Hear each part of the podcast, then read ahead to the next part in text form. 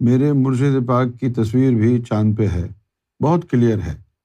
آپ پلیز برائے مہربانی میری رہنمائی فرمائیں۔ جی ضرور۔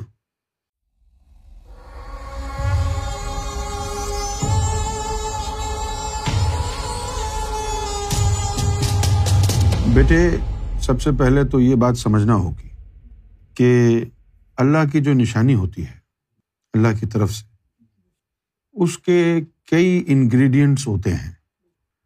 جیسے کہ ایک نوٹ ہے کرنسی نوٹ بہت سارے لوگ ہیں جو اتنے نالجبل ہیں، اتنے کننگ کلیور انٹیلیجنٹ ہیں کہ وہ گھر پہ بیٹھ کے کسی بھی ملک کی کرنسی نوٹ بنا سکتے ہیں۔ ایسے لوگ ہیں۔ اور پھر ایک اوریجنل اور ریئل کرنسی نوٹ ہوتا ہے۔ تو جو ریئل کرنسی نوٹ ہوتا ہے اس میں کوئی ایسی چیز ہوتی ہے ہر حال میں جو اس کو جو فیک کرنسی نوٹ ہے اس سے مختلف رکھتی ہے؟ عام لوگ چیک نہیں کرتے، اس لیے دھوکا کھاتے ہیں۔ لیکن جو چیک کرتے ہیں، جن کے پاس مشینز ہوتی ہیں، ان کو دھوکا نہیں ہوتا ہے۔ اسی طرح اللہ کی جو نشانیاں ہیں، جو اللہ کی طرف سے آتی ہے اور جو انسان کے اپنے خیال اور تصور کی بات ہوتی ہے، دونوں میں فرق ہوتا ہے۔ فرق کیا ہے؟ پہلے تو یہ نقطہ سمجھ لیں کہ فرق کیا ہے۔ فرق یہ ہے کہ سرکار گوہر شاہی کی جو شبی ہے، وہ چاند پر جو نمایاں ہے، وہ من جانب اللہ نشانی ہے۔ اس کا ثبوت کیا ہے؟ کہ اس نشانی کو، چہرہ مبارک کو دیکھ کر تین دفعہ اللہ اللہ اللہ کہیں۔ ذکر قلب کی اجازت ہو جائے گی۔ وہ تصویر باتیں بھی کرتی ہے۔ اب اگر کسی اور شخص کا یہ خیال ہے، کسی ہستی کا یہ خیال ہے کہ وہ تصویر میری ہے، تو اگر ان کی ہے تو یقیناً اللہ کی نشانی تو ہوگی نا۔ تو ان کے چہرے کو چاند میں دیکھ کر اللہ اللہ کی تین دفعہ تکرار کریں، پتہ چل جائے گا کہ آپ کا ذکر قلب چلا ہے کہ نہیں۔ ٹھیک ہے نا؟ یہ فرق ہے۔ اچھا دوسری بات کیا ہے؟ دوسری بات یہ ہے کہ یہ جو چاند پر تصویر ہے، یہ صرف اللہ کی نشانی ہی نہیں، بلکہ یہ ایسی نشانی ہے اللہ کی جو صرف مہدی کے لیے ہے۔ ورنہ اس سے پہلے کسی نبی کی، کسی مرسل کی تصویر آئی ہوئی ہوتی، کبھی نہیں آئی۔ یہ صرف مہدی کے لیے کیوں ہے؟ مہدی کے لیے اس لیے ہے کہ لفظ مہدی جو ہے وہ نکلا ہی چاند سے ہے۔ چاند کو مہ کہتے ہیں۔ جس طرح مہ ناز مہ ناز کا مطلب کیا ہے؟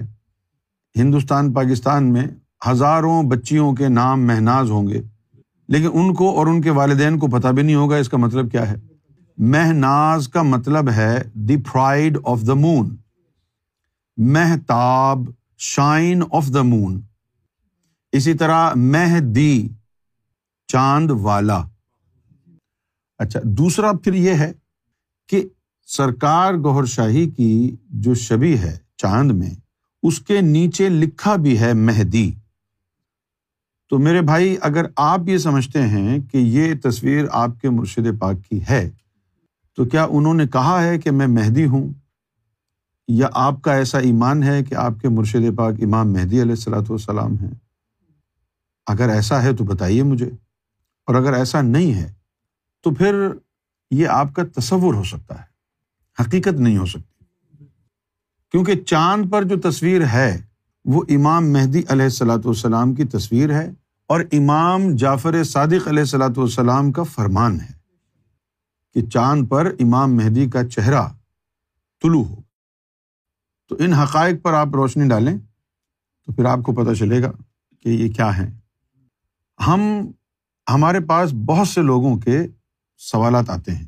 بہت سارے سوالوں میں چند لوگ ایسے بھی ہیں کہ جو جھوٹے واقعات لکھ کے ہمیں بھیجتے ہیں۔ ہمیں معلوم ہے یہ بات۔ اچھا جھوٹے خواب لکھ کے بھیجتے ہیں، پھر مجھ سے کہتے ہیں کہ اس کی تشریح کریں۔ جھوٹے واقعات لکھ کے بھیجتے ہیں اور ہم خاموشی سے سن لیتے ہیں کیوں؟ کہ ہم کسی کی دل آزاری نہیں کرنا چاہتے۔ لیکن فقیروں کے ساتھ پنگا لینا بھی اچھی بات نہیں ہے۔ ایک چھوٹا سا واقعہ ہے۔ ایک ولی ہوا کرتا تھا زمانے میں۔ تو چند نوجوان اوباش لڑکوں نے یہ سوچا کہ یہ بڑا ولی بنا پھرتا ہے۔ تو چلو آج ہم اس کی جو ہے نا قوالی کرتے ہیں۔ اس کی رسوائی کرتے ہیں۔ تو ان یار دوستوں نے کیا کیا کہ ان میں سے ایک جو ہے وہ میت کی چارپائی پہ لیٹ گیا کفن پہن کے۔ جھوٹ موٹ۔ اور باقیوں نے اس کو اٹھایا اور اس ولی کے پاس لے گئے کہ جی یہ ہمارا دوست فوت ہو گیا، اس کا جنازہ پڑھا دیں۔ تو ولی دیکھ کے ان کو بہت مسکرایا، کہنے لگا کہ جنازہ پڑھا دوں؟ انہوں نے کہا ہاں اسی لیے تو ہم آئے ہیں۔ جنازہ پڑھا دیں آپ۔ ان کا یہ خیال تھا، یہ جنازہ پڑھا دے گا۔ اور باقی لوگوں کو انہوں نے اکٹھا کر لیا تھا کہ دیکھو، یہ اپنے آپ کو ولی کہتا پھرتا ہے۔ زندہ آدمی کا جنازہ پڑھا دیا اس نے۔ اس نے دوبارہ پوچھا۔ اس نے کہا، بھائی، جنازہ پڑھا دوں؟ مسکرا کے پوچھا۔ انہوں نے کہا جی پڑھا دیں۔ تین دفعہ اس نے پوچھا۔ تو اس نے کہا کہ دیکھو، تم اشرار کر رہے ہو کہ میں اس کا جنازہ پڑھا دوں۔ حالانکہ اس کا جنازہ جو ہے، جائز نہیں ہے۔ اس طرح کہا انہوں نے۔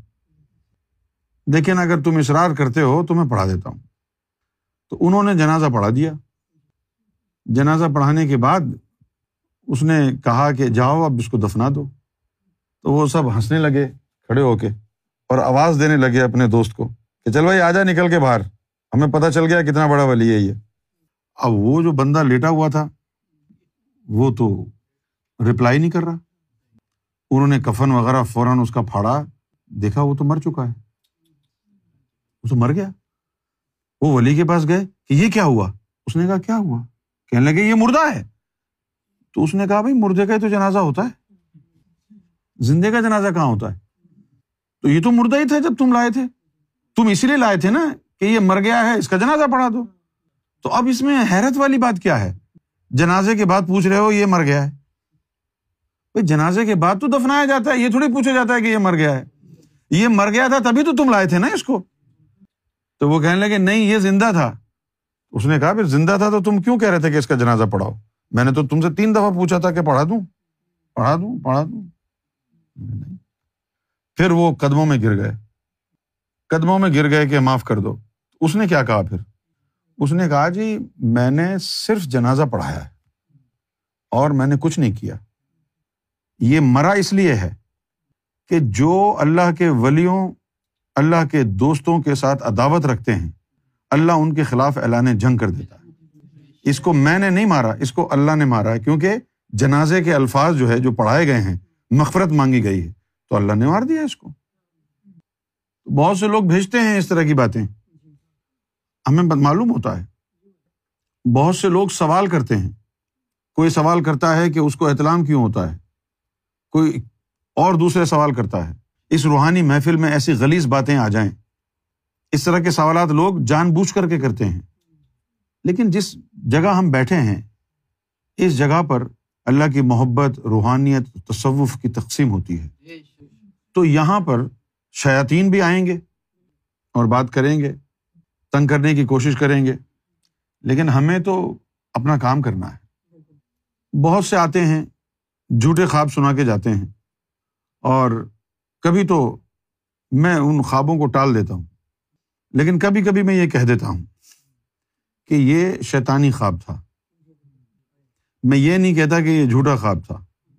شیطانی خواب تھا۔ جب یہ کہتا ہوں کہ یہ شیطانی خواب تھا، پھر شیطان ان کے خواب میں جاتا ہے۔ کہ تمہیں خواب تو آیا نہیں، تم نے جھوٹ بولا نا۔ اب دیکھو تم، اب آئے گا خواب۔ یہ شروع شروع میں جو ہے، میں نے کراچی میں ہی سنا۔ جب چاند کی بات ہوئی۔ وہاں پیپلس پارٹی کے کچھ دوست احباب تھے۔ ہاں، میرے جو والد صاحب کے رشتے دار ہیں یعنی ان کے بھائی کے بیٹے اور یہ وہ، یہ سارے پیپلس پارٹی میں تھے، بڑی بڑی پوسٹ پر، ابھی بھی ہیں۔ تو ان کے ساتھ اٹھنا بیٹھنا میرا ہوتا تھا۔ تو اس نے آ کے مجھے ایک دن، میں گیا ہوا تھا پاکستان، تو مجھے بتایا آ کے کہ یار پیپلس پارٹی والے تو یہ کہتے ہیں کہ چاند پہ بھٹو کی تصویر۔ ہے تو میں نے کہا، یار تم دیکھو نا، چاند کے اوپر جو تصویر ہے، اس میں تو داڑھی ہے۔ بھٹو کے تو منہ پہ کیا سر پہ بال نہیں تھے؟ میرے خیال سرکار نے بھی اس کا ذکر فرمایا کہ بے نظیر کہتی ہے کہ میرے باپ کی تصویر ہے۔ اچھا اس کے بعد پھر پتہ چلا کہ سلطنت آف عمان کا سلطان قابوس، وہ بھی کہتا ہے کہ میری چاند پہ تصویر ہے۔ اب سوال یہ پیدا ہوتا ہے کہ بھائی بھٹو کی یا سلطان قابوس کی چاند پہ تصویر کیوں ہوگی؟ اس سے آپ کو کیا مٹیریلسٹک اور پولیٹیکل جو ہے بینیفٹ ہوگا؟ یہ تو اللہ کی نشانی ہے جس کا قرآن مجید میں ذکر آیا ہے۔ آپ اس کو مذاق نہ سمجھیں، کیونکہ اس کے بارے میں قرآن نے کہا ہے سنوری ہی مایات نافل آفاقی کہ ہم مستقبل میں اپنی نشانیاں افق پر دکھائیں گے۔ تو یہ تو اللہ کی نشانی ہے۔ اس سے پہلے کہ آپ یہ کہیں کہ جی یہ میرے باپ کی تصویر ہے، یہ میرے مرشد کی تصویر ہے، یہ سوچیں پہلے کہ یار یہ تو اللہ کی نشانی ہے۔ اس کے بارے میں بات کرنے سے پہلے ہزار دفعہ سوچ لوں میں۔ اس سے پہلے کہ میں یہ کہوں کہ میرے مرشد کی تصویر ہے، یہ میں جائزہ لے لوں کہ کیا میرے مرشد واقعی امام مہدی ہیں؟ کیونکہ امام مہدی کی تصویر آئے گی چاند پر، عام آدمی کی تھوڑی آئے گی۔ بھلے وہ سلطان قابوس ہو یا ذوالفقار علی بھٹو ہو، یہ تو عام لوگ ہیں نا۔ کسی نبی کی تصویر نہیں آئی۔ لوگوں نے یہی اعتراض کیا۔ لوگوں نے کہا کہ بھائی حضور پاک کی تو تصویر نہیں آئی، تو امام مہدی کی تصویر کیسے آ سکتی ہے؟ بھائی یہ کوئی قانون تھوڑی ہے؟ یہ قانون تو نہیں ہے؟ یہ قانون کہاں ہے؟ نہ قرآن میں لکھا، نہ حدیث میں لکھا ہے۔ حضور پاک صلی اللہ علیہ وسلم کے پاس بھی ایک چھڑی تھی، جس کو پکڑ کے آپ خطبہ دیا کرتے تھے۔ وہ چھڑی موسا علیہ السلام کے آسا جیسی تو نہیں ہوئی؟ تو اس کا کیا مطلب ہوا کہ حضور پاک کے پاس ایسا معجزہ نہیں تھا جو موسا کے پاس تھا؟ اللہ تعالیٰ نے ہر شخصیت کو نبی ہے تو سارے نبیوں کو مختلف قسم کے معجزات عطا فرمائے۔ اور ولی ہے تو مختلف قسم کی کرامات عطا فرمائی دیکھو جی ایک ہے معین الدین چشتی رحمۃ اللہ علیہ، خواجہ غریب النواز۔ ان کی شان کیا ہے؟ یعنی وہ خواجہ ہیں۔ خواجہ کہتے ہیں، جس کی ولایت بائیس ولیوں کی ولایت کے برابر ہو، اس کو خواجہ کہتے ہیں۔ ایک تو یہ پاکستان میں خواجہ ہوتے ہیں نا، یہ تو خواجہ ہیں صرف۔ تو معین الدین چشتی رحمۃ اللہ علیہ، انہوں نے پورے دریا کو ایک کوزے میں بند کر لیا تھا۔ لکھا ہے نا یہ۔ اور امام حسین دریائے فرات کا ایک قطرہ پانی کا نہیں پی سکے کون بڑا ہے اب؟ بھائی، معین الدین چشتی رحمۃ اللہ علیہ نے تو پورے دریا کو ایک چھوٹے سے برتن کے اندر بند کر لیا۔ اتنی طاقت تھی ان کے پاس۔ اور حضرت امام علی مقام، امام علیہ السلاۃ والسلام، امام حسین علیہ السلاۃ والسلام ایک قطرہ فرات، دریائے فرات کے پانی کے لیے وہ یعنی کہتے رہے کہ علی اصغر پیاسا ہے، اس کو جو ہے اپنے ہاتھوں سے اس کے حلق میں چند قطرے ڈال دو۔ لیکن ان یزیدیوں نے بجائے پانی ڈالنے کے نیزا مارا جو گلے میں لگا اور خون کا فوارہ چھوٹ گیا۔ یہ طاقت امام حسین کے پاس تھی یا نہیں تھی؟ تو سب کے پاس اللہ تعالیٰ کی طرف سے کرامات مختلف ہوتی ہیں۔ اگر دیکھا جائے تو کہاں امام حسین اور کہاں معین الدین چشتی؟ کوئی تقابل نہیں ہے نا؟ کوئی کمپیرزن نہیں ہے۔ حسین جیسا کوئی ہو سکتا ہے کیا؟ لیکن ایک امام حسین ہے جن کا چھ ماہ کا بچہ پانی سے کی پیاس سے بلک بلک کر کے شہید ہو گیا۔ دوسری طرف خواجہ غریب النواز ہیں ان کو اللہ نے اتنی طاقت دے دی کہ پورے دریا کو انہوں نے کوزے میں بند کر لیا۔ تو اگر اس طریقے سے کمپیرزن کرو گے تو کبھی بھی امام مہدی کو نہیں پہچان پاؤ گے۔ اور پھر چاند پر جو تصویر لگائی ہے، یہ اعتراض کہ فلاں کی کیوں نہیں آئی، فلاں کی کیوں نہیں آئی، یہ تب کریں آپ جب ہم نے لگائی ہو۔ ہم سے اعتراض کیوں کر رہے ہیں؟ یہ تو اللہ کا کام ہے نا۔ یہ تو اللہ نے لگائی ہے نا بھائی۔ انسان کے پاس اتنی طاقت ہے کہ اپنی تصویر چاند پہ جا کے لگا دے۔ انسان کے پاس اتنی طاقت ہے کہ وہ زمین پہ کھڑا کھڑا چاند کے دو ٹکڑے کر دے۔ دیکھو، حضور نے کیا نا؟ قرآن مجید میں ہے۔ شک القمر کا واقعہ قرآن مجید میں ہے۔ اب اگر آپ کہتے جی عقل نہیں مانتی، تو عقل کہاں مانتی ہے؟ اگر عقل پہ جاؤ گے تو اللہ بھی نہیں ہے، رسول بھی نہیں ہے۔ عقل کہاں ہم کو سمجھائے گی کہ قرآن اللہ کی طرف سے آیا ہے؟ کیا ثبوت ہے اس کا؟ ہم سنتے آ رہے ہیں کہ بھائی آدم، صفی اللہ اس دنیا میں تشریف لائے۔ ہم نے سنا ہے۔ سنا ہے ہم نے۔ اس کا کوئی ثبوت ہے کہ آدم صفی اللہ آئے تھے؟ ابراہیم خلیل اللہ آئے تھے؟ اس کا کوئی ثبوت نہیں ہے۔ موس علیہ السلام آئے، کوئی ثبوت نہیں۔ عیسیٰ علیہ السلام آئے، کوئی ثبوت نہیں۔ حضور پاک آئے، کوئی ثبوت نہیں۔ بغیر ثبوت کے، بغیر دیکھے، ماننا ہی تو ایمان کہلاتا ہے۔ اور قرآن مجید حق ہے، یہ بھی آپ کو پتہ نہیں چل سکتا۔ جب تک کہ آپ کے دل میں اللہ کا نام اور نور نہ اترے، پھر قرآن پڑھیں گے۔ تو قرآن کی تلاوت کا نور اندر جائے گا تو پھر کہو گے نا یہ حق ہے